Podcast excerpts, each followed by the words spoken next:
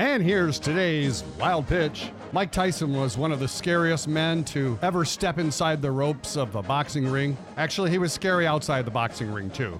But Tyson's chauffeur during the 80s recently revealed another dark secret about him. Rudy Gonzalez claims that Tyson needed to have sex in the dressing room right before fights so that he wouldn't kill his opponent sometimes with multiple women. I guess he only had sex with one woman the night he bit Evander Holyfield's ear. Gonzalez said, quote, Mike was like a train hitting these guys. Having sex was his way of disengaging that power a bit. Hmm. Dean, we learned about this theory a long time ago from Burgess Meredith in the movie Rocky. Women weaken legs. That's today's Wild Pitch.